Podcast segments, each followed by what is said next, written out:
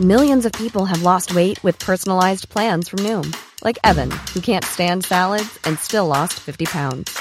Salads, generally, for most people, are the easy button, right? For me, that wasn't an option. I never really was a salad guy. That's just not who I am. But Noom worked for me. Get your personalized plan today at Noom.com. Real Noom user compensated to provide their story. In four weeks, the typical Noom user can expect to lose one to two pounds per week. Individual results may vary. Mom deserves the best, and there's no better place to shop for Mother's Day than Whole Foods Market. They're your destination for unbeatable savings, from premium gifts to show-stopping flowers and irresistible desserts. Start by saving 33% with Prime on all body care and candles. Then get a 15-stem bunch of tulips for just $9.99 each with Prime. Round out Mom's menu with festive rosé, irresistible berry chantilly cake, and more special treats. Come celebrate Mother's Day at Whole Foods Market.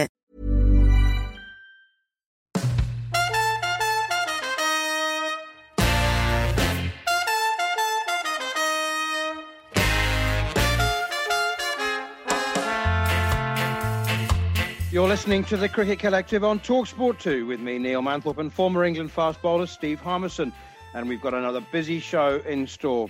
After last week's first test between England and India finished in a draw, we'll look ahead to Thursday's second test and debate and discuss what changes Joe Root's side should make for the game at Lords. As well as this, we'll get the Indian view, cricket writer Anand Vasu, and we'll also speak to Australian cricket writer Robert Craddock after the Aussies suffered a T20 series defeat in Bangladesh. So, a lot to discuss. You're listening to the Cricket Collective here on Talksport 2.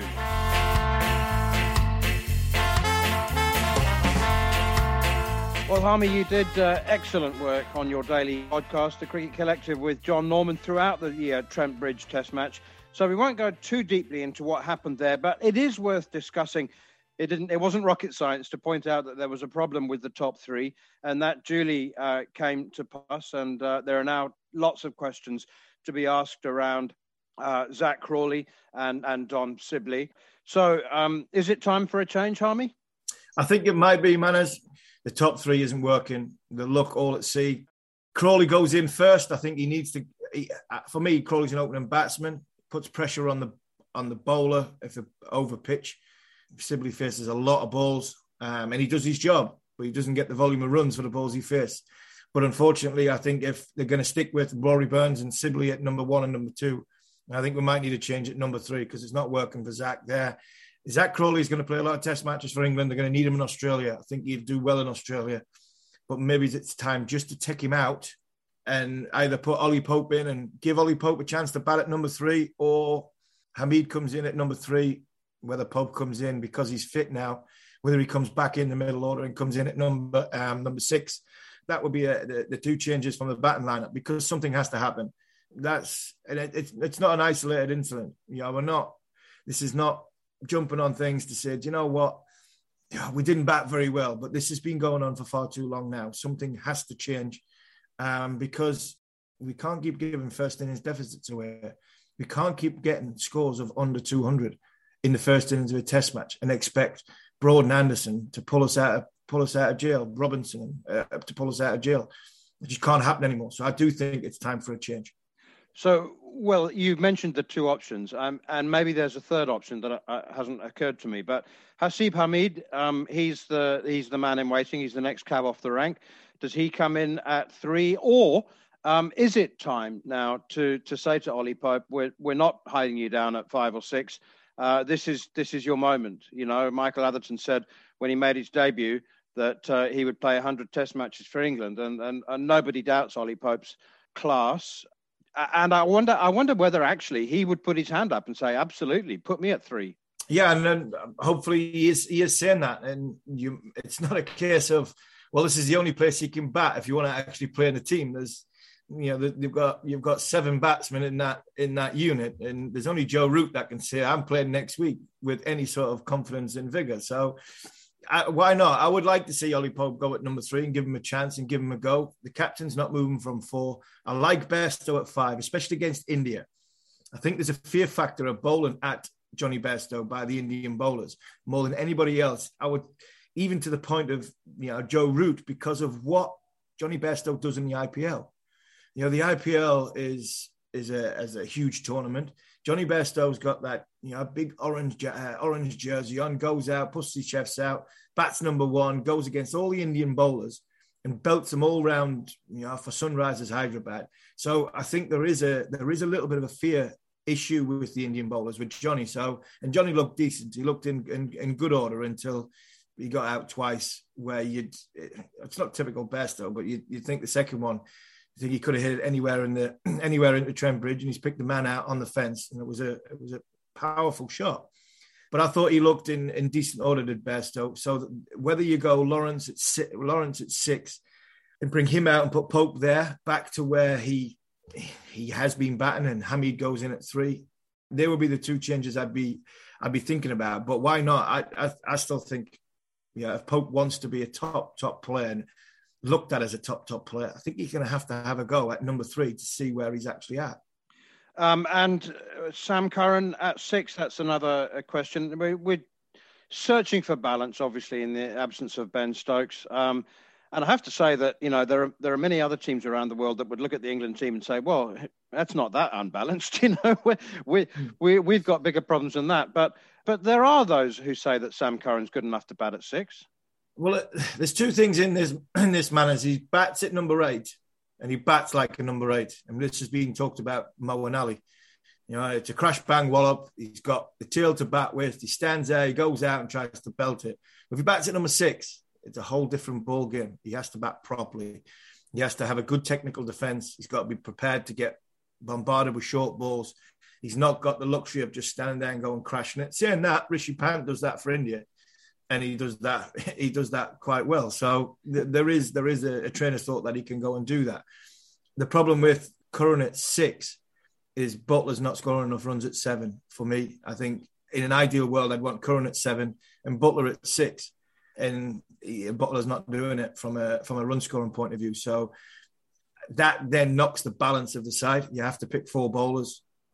England probably I would like to see England make a change in the bowling department and bring Mark Wood in because then he gives you that injection of pace that you can use him in that time. So the batting's more worrying about the bowling. If I was a bowler in that unit and Joe Root or Chris Silverwood tapped me on the shoulder and said, You're not playing at Lords, I'd be very, very upset because I'm going, you know what? These have got still a batting lineup. These are, we bowled them out under 90 overs. We bowled them out for under 300 in the first innings of a test match.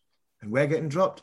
No, this is not right. So I think they're going to have you know, legitimate question, well, throwbacks to, to that point of view, but you've also got to balance, you know, back to back test matches in the COVID world that we're in. I, I, think a change might be in the bowling department to rest one of you know, the, the older guard. And I would, I would look at that as being Broad. He looked short of a gallop.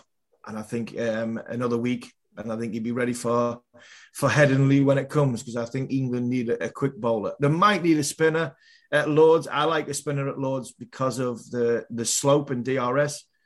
But one, I don't think the back Jack Leach, and two, in this balance of the side, there's no way you can get. I don't think you can get one in.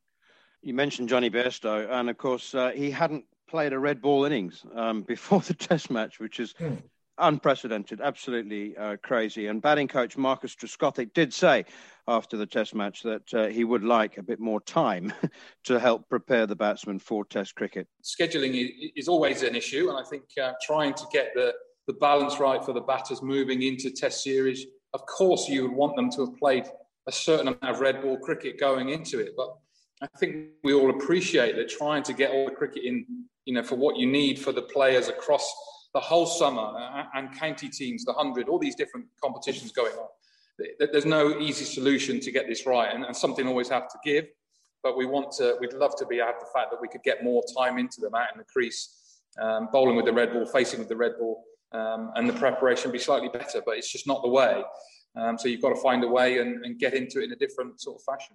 That was England batting coach Marcus Trescothick. He's quite understated. I mean, he, you wouldn't expect him to come out and and uh, and and and slag the schedule off and, and have a go at his bosses.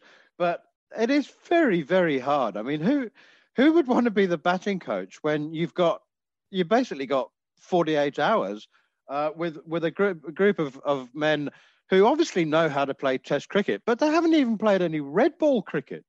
that's the problem. And and I can I know Marcus as well as anybody, and I can understand these frustrations. And honestly, I was over when I heard it. I must admit, I was like you. The eyebrows picked up. Oh, Marcus, that's interesting. I'm sure Paul Collingwood's saying the same. I'm sure Graham Thorpe's saying the same. Chris Silverwood, I would hope, is saying the same as well. Because, man, as we said about six weeks ago, I think it was when when this hundred comes about, I just wonder. It was after the New Zealand Test series. I just wonder who would knock back playing in the hundred for three three games and potentially go and play a second team a second team game because that's the only thing that was about a red ball game just to go and go and get a double hundred against you know our club bowlers who you're spending time at the crease occupying batting for two hours having a 40 minute break batting for two hours having a 20 minute break just get into the motion of test match cricket.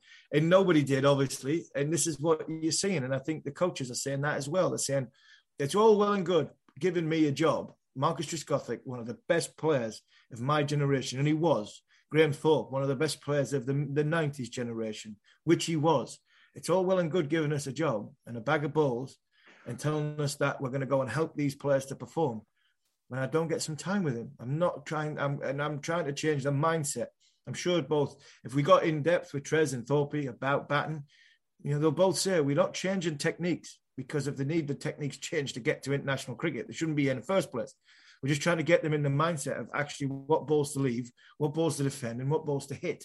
And at the minute, we look as though we're nowhere near. We're all at sea on the whole lot. So I can understand the frustration on that. Is it going to change? No, it's not going to change. The hundreds here to stay. The blast is here to stay. First class cricket's going to be at the start of the year, at the end of the year. It's not changing. So unfortunately, we're going to have to suck it up and, and get on with it. At the minute, at this minute in time, we've got world, one one world class batsman. We've got a very very good batsman in Ben Stokes, and we've got six other players in our top our top seven who are borderline good enough to play Test match cricket. I'll take Johnny out of there because I think he is. I just think he's been messed about a bit. But I think the question marks on the rest of them are, are the borderline. They're borderline to play Test match cricket, and they need time to adjust and adapt to get themselves in that position. They're not going to get it. We haven't uh, paid enough tribute to, to Joe Root's 100, his 21st. It was certainly um, the best that uh, that I've seen. Um, and he know, he knows the importance of confidence. And we were just talking about Zak Crawley. You reckon it's time for him to to step aside. Um, uh, but the England captain was very quick to back Zak Crawley. Um, and and you know he he was talking about it's just a it's just a matter of uh, of time before he returns to form. This is what he said after the Test match. I look back at my career early at certain stages, and game does test you you, you have to keep finding ways of, of, of, first of all making sure it's as, secure as, as you want it to be, but ultimately you have to be a very strong character. Zak is, is certainly that. He's, he's, he's someone that's got great maturity at a young age. Um, and, you know, he has to keep, keep looking at, at bringing that to the forefront of his game when he goes out there, keep looking to, to go and play in, in the manner that we, we all know he can. He's shown everyone that he can perform at this level. And you know, next time he gets out there, he's got to make sure that you know he believes in that and he, he really enjoys that that opportunity to, to go and make big runs again. Joe Root, uh, talking about Zak Crawley. I mean, it's great to to back your players. That's what you have to do as a captain. But as you said, Harmy, a couple of minutes ago, you know, I mean, the, the man's averaging 11 this hmm. year. There's a difference between backing him and hanging him out and, and, and, hanging him out to dry and hanging him not hanging him out to dry it's a horrible way of saying it but basically throwing him you know even further into a hole which he's struggling to get out of I think Zak Crawley is a very, very talented batsman. I think Zak Crawley is a is more talented than than, than Burns or Sibley. I think you'll get more runs out of Zak Crawley over the course of their careers. But unfortunately, at this minute in time, uh, uh, sometimes a little break and sometimes a little bit of taking out of the firing line refreshes and helps a player to come back that little bit stronger. You know, come back after adversity. You, you learn the game better. You understand the game better when you have a little bit time away from the game to to think about what's happened. Make a few little technical changes. You know, talk to your coaches, talk to people that you're you're comfortable with. Get some little bits of advice from from around. Then dissect it the way you feel as though you need to go again to make sure that you're in a better place the next time you have a go. I think Zak Crawley will play a big part in Australia. He has to because I think the way he plays. I think he, he's, a, he's a good player for Australian Australian uh, surfaces because the, the size he's at, the stride he gets in, he looks to hit the ball. I back him to get more runs than the other two, but at this minute in time, I just think the more we're playing him, the harder it is mentally and physically, uh, mentally for for Zak to get out of this run of low scores. Very quickly, um, there are those who say maybe England just doesn't have enough good players. Um, you know, maybe there aren't there just aren't enough Test quality batsmen around. I don't subscribe subscribe to that opinion. Do you? No, I don't subscribe to it. But the longer that we keep we keep getting low scores in the first innings, you are looking around the traps, and there's not much going from a, a one, two, three. Bear in mind, this has been this has been a problem since Sir Andrew Strauss left the England cricket team all them years ago we have struggled with number two. And then when Jonathan Trott walked out, we have struggled with number three. And since Sir Alastair Cook walked out two years ago, we uh, two and a half, three years ago, we haven't had a one, two, three who could get close to getting the t- to getting the starts that England need to be a force to be reckoned with in Test match cricket. Like I said, four, five, six. I think I can pick them, not a problem, and be comfortable in Root, Stokes, and Bairstow. But at this minute in time, one, two, three, look all at sea. You're listening to the Cricket Collective on Talksport 2 with me, Neil Manthorpe, and former England uh, fast bowler Steve Harmison, as we build up to Thursday's second test between England and India. And next, we get the view from the tourists with veteran cricket writer Anand Vasu.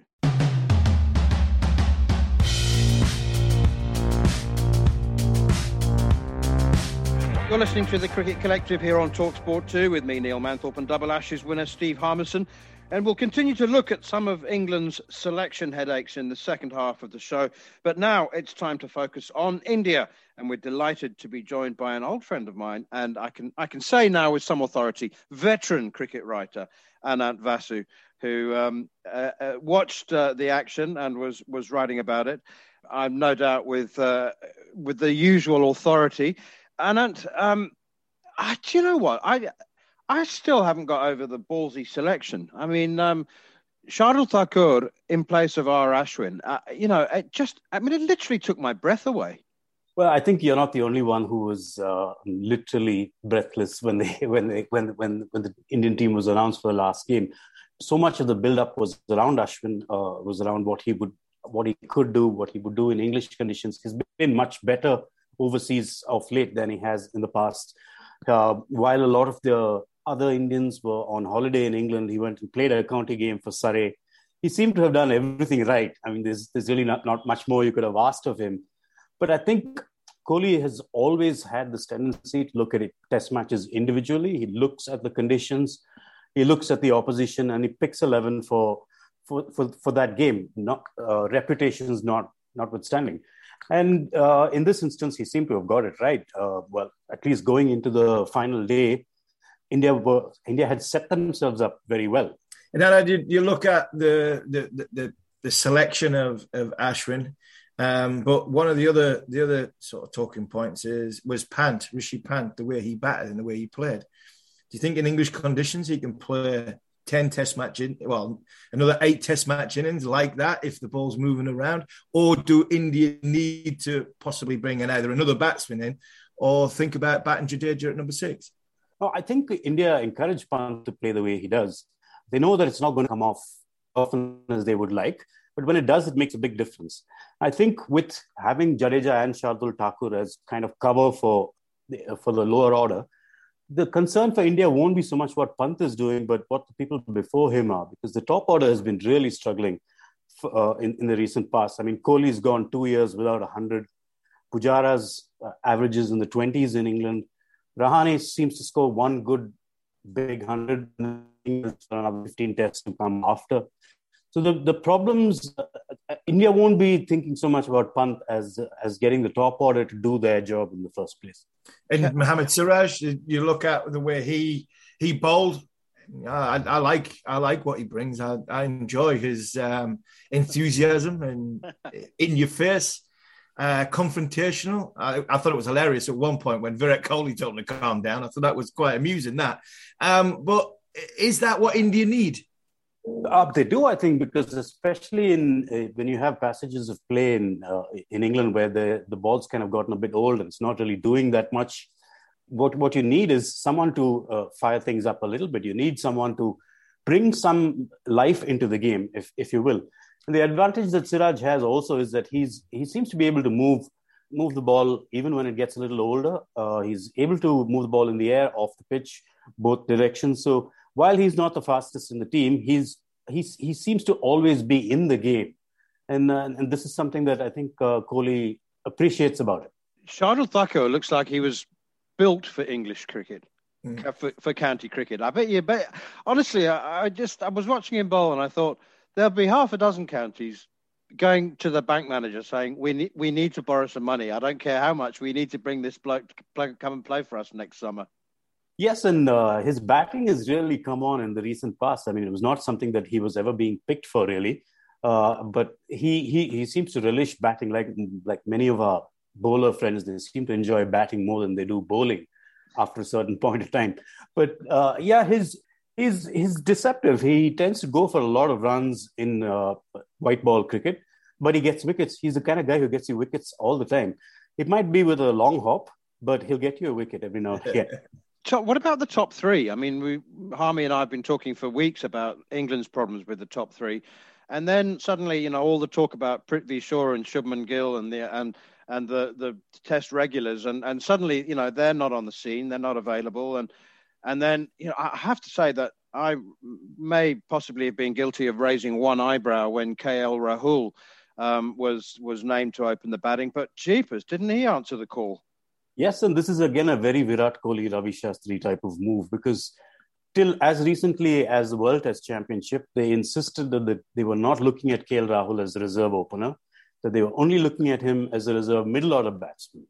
And in, in that squad, they had uh, backup opening batsmen in uh, Mayank Agarwal and Abhimanyu Ishwar, With those two guys there, they still asked for Prithvi Shaw and it was only because of that uh, little COVID situation in Sri Lanka that Prithvi Shaw couldn't make it in time in the first place.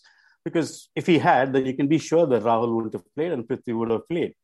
And Rahul turned out to be just about ideal for the conditions. He's also, uh, you know, watching him play this series as uh, compared to previous uh, series in, in conditions that where the ball is moving. He's made some adjustments to his technique. He's uh, looking to play uh, much more within himself. He's leaving a lot more balls. And especially early on, he had a tendency to like go hard at anything that was outside off and full, which is something he reined in. But that's his natural game. So I'm not sure how long he'll be able to rein that in. And and uh, India had never won a series longer than three Test matches in England. I, don't know. I mean, uh, you know, with England obsessing over the hundred and all the distractions and um, and and such poor preparation for this current uh, Test squad, are you confident? Do you think this is India's best chance? I mean, you, what's your prediction? Well, in the last five years, every time India's gone anywhere, we've said it's their best chance to, to, to, to make history or to win something because they've played with that kind of attitude. And Kohli is very, very happy to go hard at games and uh, even lose them uh, in trying to win them. He's, he's, not a player who plays for the draw. He's not a player who plays who's conservative in in any sense. So, with England being uh, as weak as they are at the moment, uh, I mean, the top order, I saw them in India, uh, three test matches, and, and then in the first test match now. And it just appears that this is such a brittle and fragile top order. And, you know, you can't expect Root to be scoring runs day in, day out. He's going to get a good ball or a bad decision at some point, you, you would think. And that, that would leave India well placed. And do we expect any changes for India? Is it is it simple? The eleven that's played at, at Trent Bridge is it same eleven? And if the weather forecast is set fair and sunshine, do they think Ash, Ashwin for Thakur could be the only change? I think that could be the only change that they might even contemplate because Kohli has made it quite clear that he likes how this template worked in, in the first test match. Uh, there need to be really good reasons for him to make a change. Uh, if, if, the wicket looks unusually dry or incredibly hot and sunny, which is, as we know, quite unlikely in England in the summer. Ashwin's uh, going to be on the bench for a little while longer, I would think. It was an amazing build up for India, wasn't it? I mean, I, I know that you weren't in their bubble, but do you, do you know how how they coped with being in the country for, for a month, playing intra squad games. And uh, I mean, it was, you and I both know what it's like, and so does Harmy better than either of us, what it's like to get jaded on tour and, and to spend long periods away from home. That's just amazing. I mean, I can't help thinking that actually it's more than a month, isn't it? They've, they've been in England for six weeks before the mm. first test match after the World Test Championship. Well, I think that's why they gave all the players a big break in between. There was three and a half, four weeks in which the players could do could go anywhere and do what they want, and a lot of them did, um, mostly traveling around England. And it, it was very, you know, they've been in various bubbles for almost ten months now, which is incredibly hard to do, as you say. And and the the the, the good fortune of it was that they were in England, and it's a place where they can go out and, and be themselves. They can go for meals, they can go for walks, they can go to the park and not get mobbed by fans. So in, a, in a way, it worked out really well for India's players. It was tricky in that you, you didn't want anyone to contract COVID in the time. But aside from that, they all had a significant amount of downtime, and I think they desperately needed that as well. Uh, and just very quickly, you know, in light of, of Ben Stokes being the latest cricketer to take a break, indefinite break from cricket, I mean, I look at India's schedule, and I know this is not unusual because they're the busiest cricketers on earth. But you know, I mean, from from England, they go straight to the UAE to continue with the IPL. It's not all the players, obviously, but we're talking about uh, you know eight or ten, aren't we, um, of this squad? And then it's um, T20 World Cup, and then there's a, a scheduled tour against New Zealand, and then India come to South Africa uh, for a full series um, in all three formats. I mean, it's just relentless. Uh, do you do you fear for the the mental well being of some of the players? Take Kohli, for example. Absolutely, and also the, the the, the slight difference is that in India, it's not easy for a player to take a break. It's not easy for a player to say, "I want to take a break for mental health reasons." Uh, we're not yet in that place where someone can do it. If someone like Kohli did it, for example, it would set an example and allow others to contemplate something like that. But a, a slightly less established player, a junior player, if if he said that, uh, he would be perhaps looked at as being weak, as as not having the mental strength to deal with the stresses of international cricket on and off the field, which would of course not be true, but that that's the kind of perception that there would be. And also the, the, the other issue is that there's just so much competition for places. If you went out of the side voluntarily, there's almost no guarantee you'd get your place back just recently we had two two full Indian sides playing uh, simultaneously, and, and the one in Sri Lanka lost eight nine players because of COVID isolation, and they still played all their all their games. There's just that that much competition for spots now. It's very very hard for a young player to voluntarily sit out matches. Forget about series. And it's so good to have you. We'll catch up with you uh, as and when you're available throughout the rest of the series. But uh, thank you so much for your time today. Thank you very much. You're listening to the Cricket Collective on Talksport 2 with me, Neil Manthorpe, and double Ashes winner Steve Harmison. Still to come, we'll look at some of the other cricket stories making headlines this week. But next, we'll discuss the bowling conundrums ahead of this week's second test. You're listening to the Cricket Collective on Talksport 2 with the Institute of Cricket.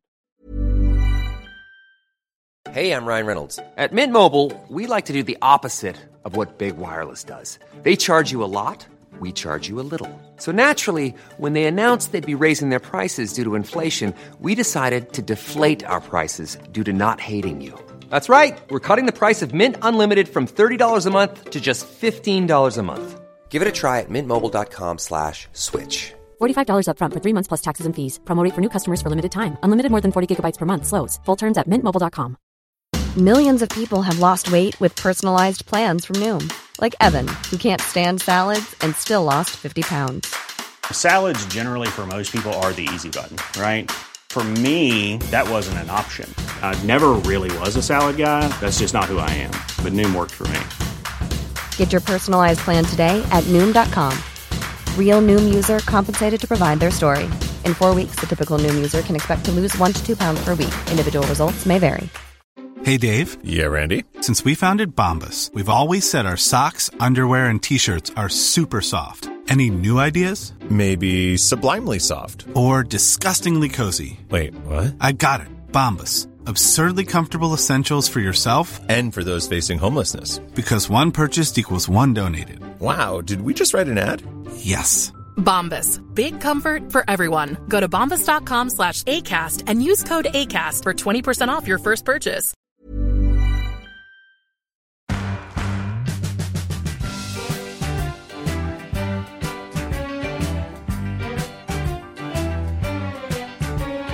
You're listening to the Cricket Collective on Talksport 2 with me, Neil Manthorpe, and former England fast bowler Steve Harmison, as we continue to look ahead to Thursday's second test between England and India.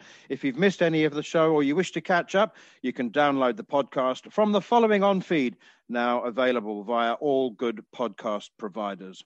Well, England coach Chris Silverwood is uh, re- remaining optimistic, obviously. Um, he said there were a lot of good things to come out of the first test match, uh, although Virat Kohli said that he thought the final day, which was rained out, of course, uh, was 70 30 in India's favour. I thought he was quite generous, giving England a 30% hmm. chance of taking nine wickets and defending 150 runs. But um, let's hear from, from Chris Silverwood. Moeen's certainly a consideration for us. He's always been, I mean, part of our consideration. So that's something that Joe and I are going to chat chat about. Obviously, when we get to Lords and sit down and have a coffee and go through the potential 11 for, you know, I mean, for, for Lords, really, or the squad for Lords. Yeah, I mean, we know he's a fine cricketer. He's showing fine form, uh, obviously in the 100 at the moment. Appreciates a different format, uh, but he's showing us what he can do there. So I think it's something that has to be in our mind. If that's the case, then surely he should be in this team. Baffled, to be honest, I'm baffled. The only thing I can think of is they don't want to pick him and not put him in in a bubble. That's the only thing I can think of in this if Joe Root thinks if eh, Joe Root might have a masterstroke, he might it might be a masterstroke where he's going, you know what, we're not going to play a spinner, so we're not going to play a spinner. We're not going to put him in the bubble. The problem we've had with Moeen Ali over the last two years is he's been in bubble so many times, and we haven't played.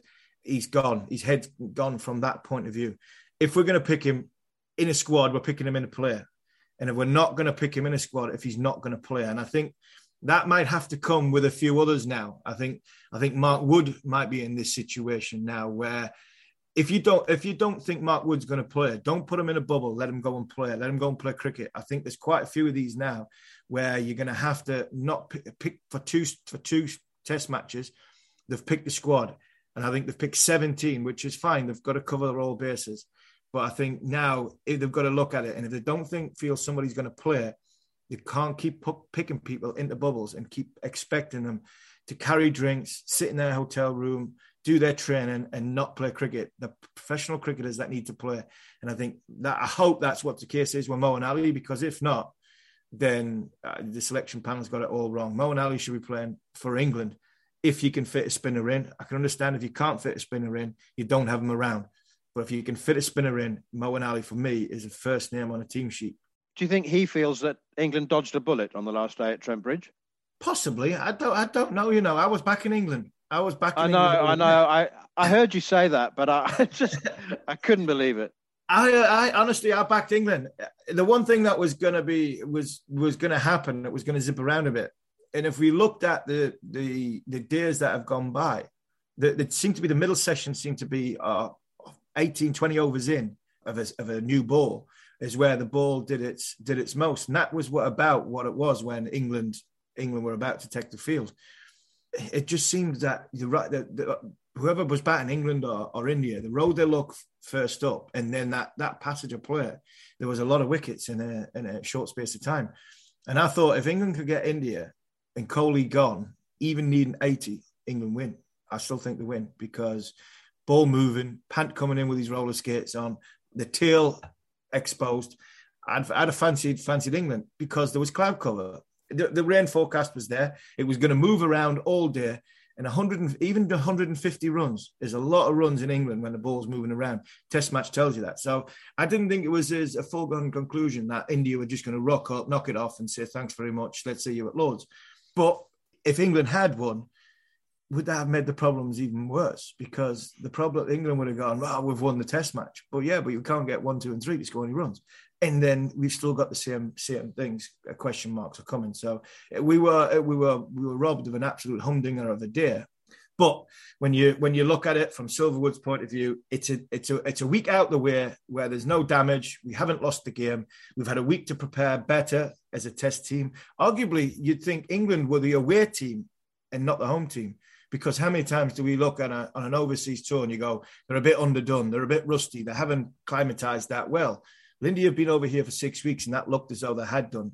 England, three of England's players hadn't played a red ball game all summer, and that's what it looked like. So England will probably be better for this this run out at, at Trent Bridge, ready for Lords.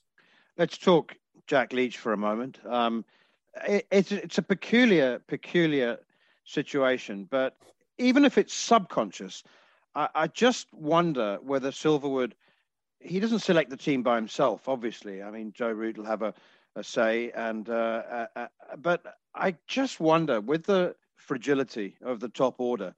I mean, a left arm spinner needs 350, 400 runs on the board. He needs the captain. The, you know, the, they need they need to know that they're going to score runs and score them heavily. And at the moment, I just think that the tendency is to go for the extra batsman, Dan Lawrence. Uh, you know, uh, instead of of of going for the spin option. Yeah, and I, I couldn't agree more. And the, the, one factor to to go on top of that is uh, they're playing India. when you're playing India against spin, if they're playing against the West Indies or they're playing against Africa, Australia, New Zealand, subcontinent teams, you're not getting runs first innings, and you're playing a spinner who isn't mystery that doesn't turn it both ways. You're, you're basically asking you're not asking for trouble because you back your spinner to go and take the to do the job. I actually like a spinner at Lords. I think the slope at Lords with DRS now, the way the modern world is, it brings a lot more um, a lot more danger into play for the finger spinner. But the balance of the side is is is huge, and I just don't see how Jack fits in. I don't see I don't see how Mark Wood fits in, and I'm desperate for a quick bowler to play because if you're not going to back the spin bowler, you're not going to back your fast bowler.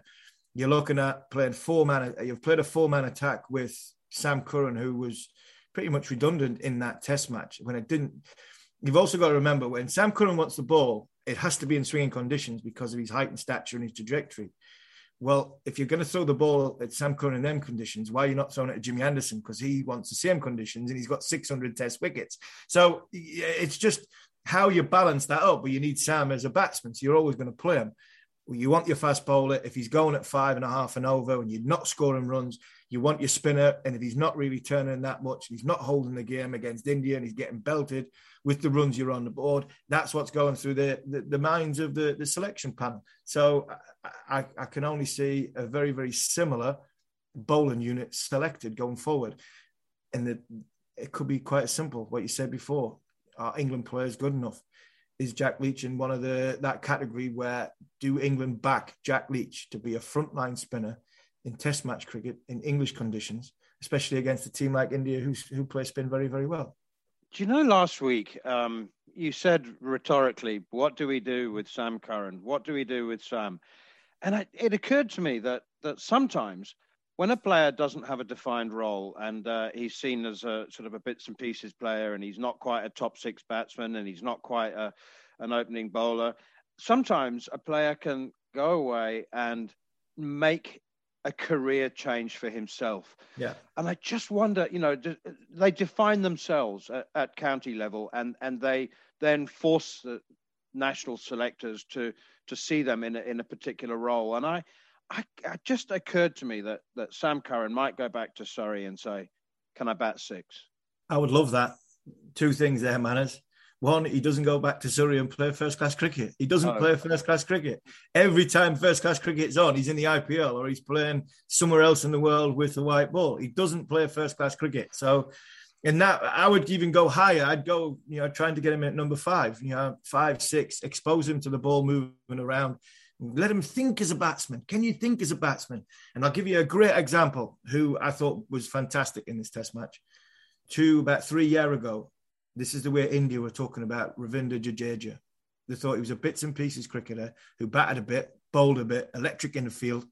And look, look what he's turned out in the last two years. Since India backed him to be the number seven and be second spinner, Jadeja is arguably one of the best all rounders in the world. I think he's the second best all rounder in the world behind Ben Stokes. I think he's a, he gives for me he's a better option than than Jason Holder. Uh, Shakib Al you could argue because he does so much for Bangladesh, but I think this of probably the second best all rounder in the world at the minute, is Ravindra Jadeja. He was talked about four, three, four years ago as a bits and pieces cricketer by people in India. He's now where he is because they backed him. England might have to do that.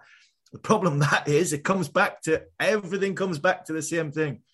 The problem with that is Jadeja batted at seven behind Pujara, Sharma, Sharma Kohli, Rahane. They were a prop. They were a proper batting outfit. If Joe Root doesn't score runs against us and Sam Curran batting at seven, the way things are going, he's in in the thirtieth over, twenty fifth, thirtieth over, and he's not going to be the player that we want him to be. So I think it's all it, it, it moves in a in a line, and I would love England to back Sam at, at seven and give him the the bowling spot while Ben Stokes is not playing. Well, let's hear from more from the England camp. Uh, Joe Root was uh, talking after Trent Bridge about the frustrations of a winter which included so much rest and rotation. Um, and he just wants to have his first choice settled team. We want to try and find something settled sooner, sooner rather than later. Um, but ultimately, I think on conditions and, and where we're going, you know, we might have to alter our side slightly. Yeah, as always, you want you want continuity. Um, something that we haven't had, whether that be to, to rest and rotation, whether it be to COVID, to injuries, a number of other factors. It, there, there, have been a lot of obstacles for us to overcome as a side. There, there might be more in the future. We just got to be adaptable, be pragmatic. That's Joe Root talking uh, about wanting to have a, a, settled team, which of course is going to be very hard while Ben Stokes is uh, is taking some time off. Part of that settled team might be Ollie Robinson, who continues to impress and, and once again really looked the part at uh, Trent Bridge, and he was uh, reflecting afterwards on uh, on what happened off the field uh, with those historical tweets during his debut and admitted that he wondered whether he'd ever play for England again. There was a time when I was speaking with, with my lawyers and, and we were sort of looking at the fact I could be banned for a couple of years and, and never play for England again. It's a couple of years I've been 30 and someone else might come in and take my spot. So there was definitely a time where I had doubts over my career, but luckily see, it all, it all came good today. Ollie Robinson, do you agree, Harmy? Um, he he looks the part, doesn't he? I mean, do you see him playing a role down under? Yeah, I do. I really do. Um, there was a comparison with Josh Hazlewood. I don't think he's quite here. He's not Hazlewood from a pace point of view. He hits the same areas. He's, you know, the way the way McGrath bowled at the end, at the end of his career with 80 mile an hour, hitting a good area, asking questions in and around that off stump. He's got a he's got a great length for a tall bowler. My bowl, my my length is too short in Australia. I was easy cut. I was easy pulled because of the bounce, because of my height. Robinson bowls that bit fuller. He's got that half a yard fuller where batsmen don't, but batsmen are looking at him and think, I'm not coming forward to you. But feel, but feel when they're in the crease, they're thinking, I've got to come forward to that. I've got to come forward to that. And I think that's what Ollie Robinson gives. Um, he gives a bit similar to what Stuart Broad gives. Obviously, not the experience, but I think you know hitting an area consistently making the batsman play from an outside edge point of view. I think he's good. I, I did like his interview manners. I really liked his interview. He didn't he didn't just say right the Twitter stuff and everything that I had before that's behind me now and pushed it to one side. He actually was honest and open and said, I was wrong. I didn't think I'd ever play test match cricket again. I'm grateful that I'm coming back and having the chance.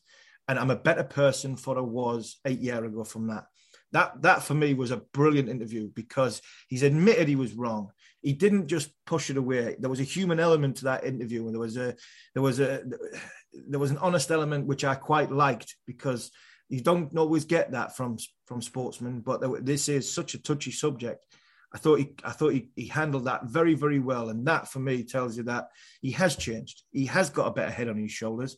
Um, and the cricket will do the talking for him now, fingers crossed. And the two test matches he's played, he's been absolutely brilliant. I couldn't agree more. It was it was brilliant. Um, you know, there was no predictability. There was no um, cliches. Uh, I, I, just think he spoke superbly.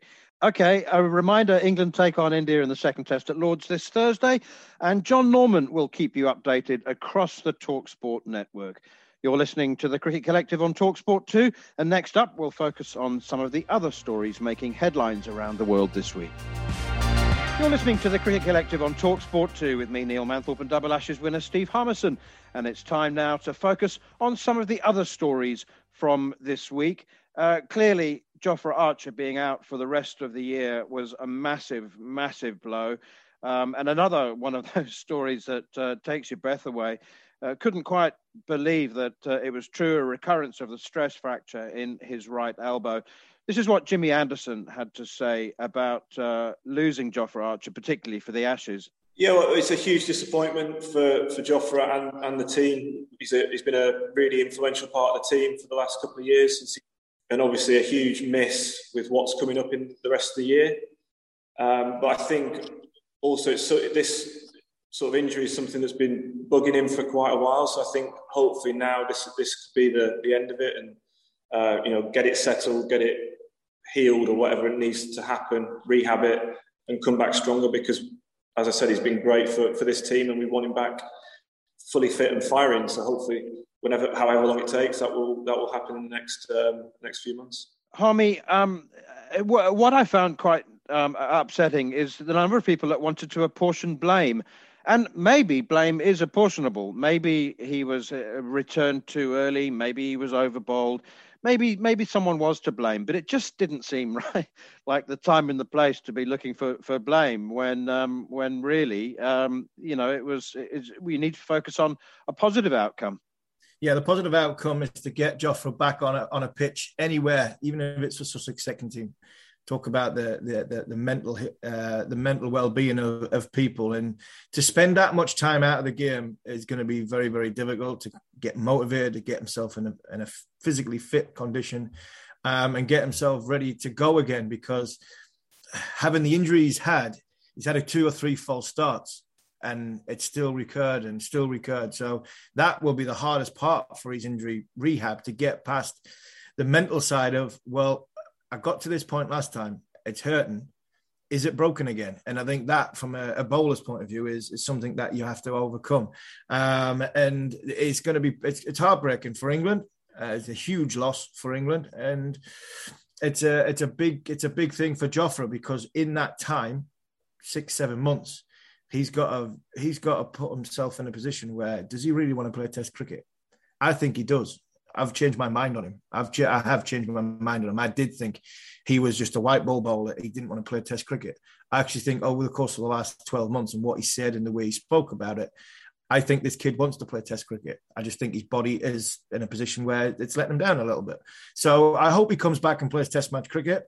Um, but he'd be having serious thoughts while he's in rehab that bowling 40 overs in a, in a in a test match first innings, a bowling 40 overs over six weeks in an IPL or in a, in a, franchise tournament, which is going to be best for him. So I think that's something, and we want him to come back.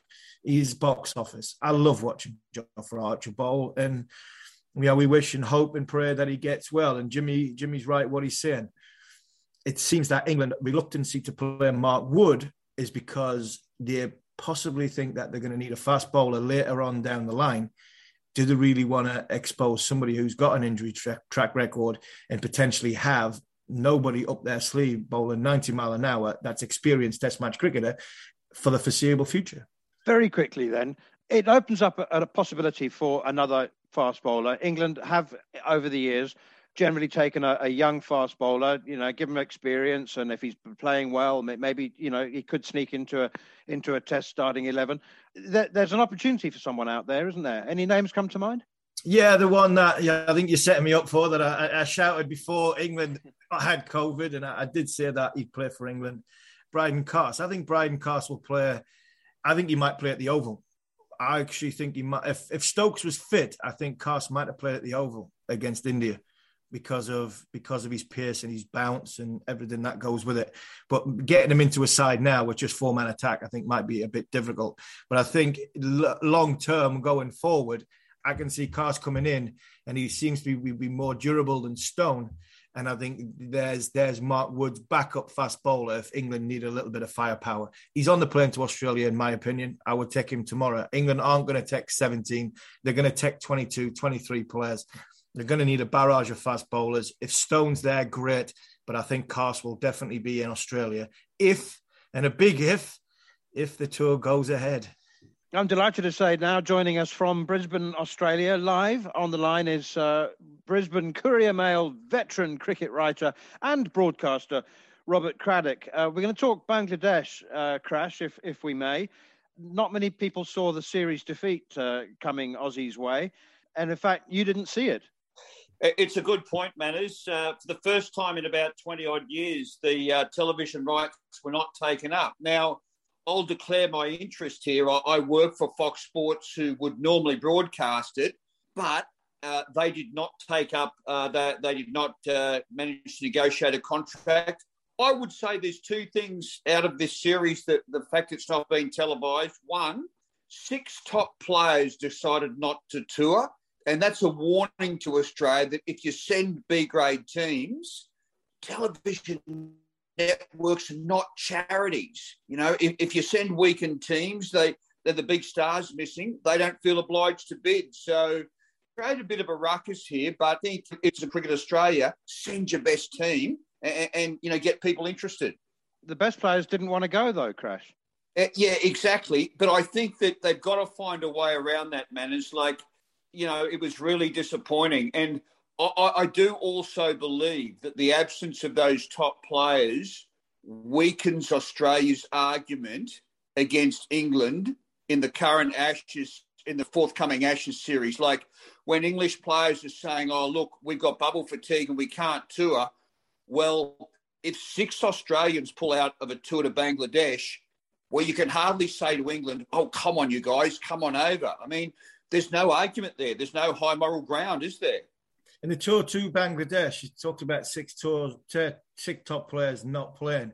Was there anybody that came out of the, the tour from a younger point of view that Australia will say, you know what, it was worthwhile going, it was worthwhile putting up with six top players not playing? I know Dan Christian hit six, five sixes in an over, but you're not looking at Dan Christian for the future. No, look, it, it's a good point, Steve, and it's actually been a bit of a discussion point that there hasn't really been anyone. And the selectors were desperate for a couple of young kids to come out of it so they could put them straight in the World Cup squad and say to the senior players, well, you should have gone to Bangladesh. But what it probably reinforced, Steve, was the best players are the best players. David Warner, Steve Smith, and even Marnus Labuschagne, who's playing in England at the moment, who didn't go for logistical reasons, he might well sneak into the World T20. The only batsman in form's been Mitchell Marsh, who's looked really good, I have to say it, uh, but a real enigma at international level. But there has been no discovery. And, and if anything, it's proved the opposite, that the gap between the best and the rest is quite substantial.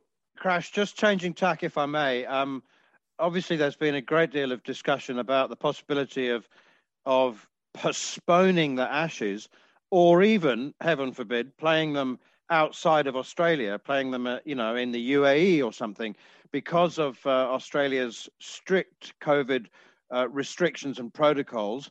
I, what, what's the what's the feeling in Australia about about England suggesting that or many of their best players wouldn't want to go to the Ashes and be be away for, from home for four or five months without their families if their families weren't allowed to join them. Well, initially people are saying, "Oh, come on, guys, toughen up," but then the layers are coming out, manners, and we, we you know, people are starting to realise that English players have been in the bubble for about eighteen months, so everyone's worried about it because here's the thing the quarantine laws are reasonably strict. There's thousands of Australians wanting to come home and can't. And I don't think they'll go all the way with this England team. I really don't. I think that they will say, yes, you can bring your wives and children, but they must quarantine for two weeks. Now, that apparently is a real sticking point, Steve. I've heard that English players have said we do not want our families stuck in hotel quarantine for two weeks. So it's a real worry. And because they can't make promises now, the government manners, because it could all change week to week. So it's tricky. It's very, very tricky. What would the cost be, uh, Crash, if England didn't come this year? I know Manners, uh, Manners was the first person about six months ago to say if they can cancel the Olympics, they can cancel the Ashes. Can they postpone the Ashes? And what cost would that have to Australia, to the global cricket market, to everything because it's it's huge. Oh, look, it is, Steve. It, it, it'd be a cost of more than two hundred million dollars. Like it would, it would absolutely send Australia tumbling into financial despair. Here's what they'll say to England they will say, oh, We don't care whether you bring your first 11, your second 11, or Shield Berry's team from Hinton Charterhouse. Just turn up with a squad of 17. We beg you for these five tests. Then they'll say, okay, there may be states that you can come in and not quarantine. Brisbane, for instance, has high quarantine, like it's quite strict on its uh, you know quarantine laws. There may be some states that that, that give them a better deal, uh, but look, I, I, I, don't see a lot of wriggle room in the quarantine laws as they stand at the moment. There'll be a lot of pressure placed on the federal government. Everyone knows that this Ashes series has to happen as much for the sake of the Australian community as anything. I mean, we the Olympics really lifted Australia because a lot of it's in lockdown at the moment, and the Ashes, I do believe, will have, have a similar effect. But does that does that does that for me? Test match cricket is hanging by a by a thread with all the the white ball competitions that's around. If England send sixteen single guys or twenty five single guys over to Australia for five test matches and it's not a spectacle as what the Ashes is, is that the beginning of the end for test match cricket? It, it, it's, it's a torpedo midships, I've got to say it.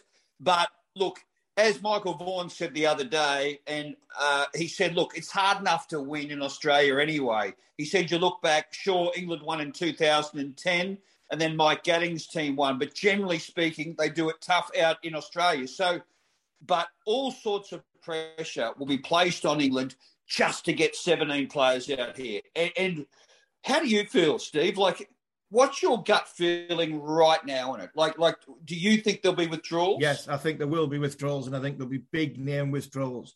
I'm looking at someone like Jos Buttler, who has got, I think, a kid, a, a baby on the way. I can't see Ben Stokes being involved after what with what he's going through now, and then the potential of having with Ben, you've got his family are, are, are putting a shield around him at this moment in time to help him to get through the next phase of his life and what he's going through. To have that taken away, to go to Australia for three months, I can't see that happening. I, I just I, I see a lot of a lot of cricketers in this country who will who will be asking questions about family can't go, I won't go. Um, and I and I, I, can see a lot of big hitters, or the biggest hitters in English cricket, will uh, I think will pull out. And can I say, there's not one hint of a celebration in Australia about that statement. Like we we were so see jo- Jofra Archer out here, and of course yeah. he's injured. Ben Stokes, for disciplinary reasons, missed the last Ashes series in Australia, and, and it completely threw the balance, as you know, of the entire English team. Everyone was looking forward to Stokes coming out again, because remember on his first tour, he scored a wonderful century in Perth. So uh, it's just, it's so disappointing. And um, initially, I must admit, from afar, I thought they were empty threats, Steve, but they're coming from such well informed sources. Like you would speak to some of these guys. Michael Vaughan is so well connected, isn't it? So the threats seem very, very real. Yeah, they are real. And I, I, I don't see it dampening down. The only thing I can see it uh, crash is is it getting engulfed that little bit more? Can they find a way? Can Australia come to the a compromise where they're letting, even if they just play the whole five test matches in one yep. state, that, that works for everybody. That could be the compromise that's going. I don't believe it should be played in the UAE. I'd rather it be postponed no. a year. I think it would be a waste of time. Mm. You're killing you're killing the Ashes if you're playing it in the UAE. If they could postpone it for a year, that would be the last outcome. But if you can play it in one state.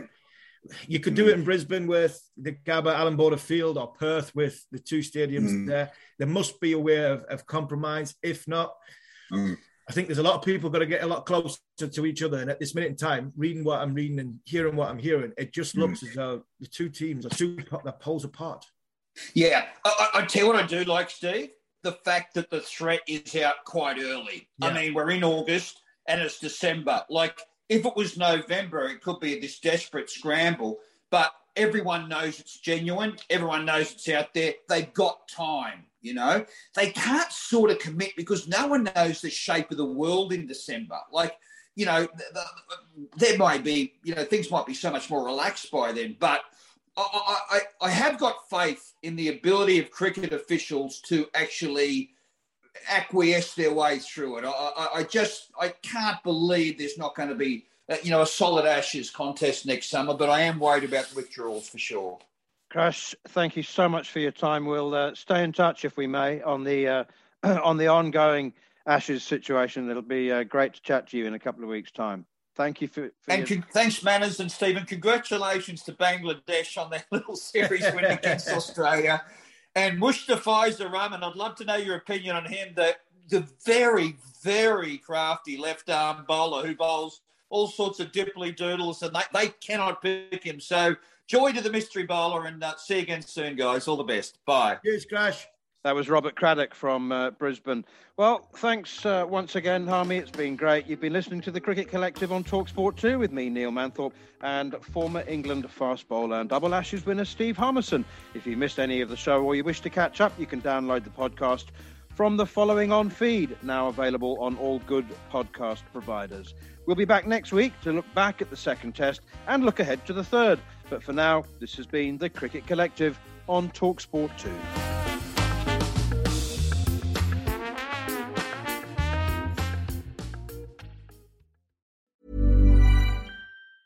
Planning for your next trip?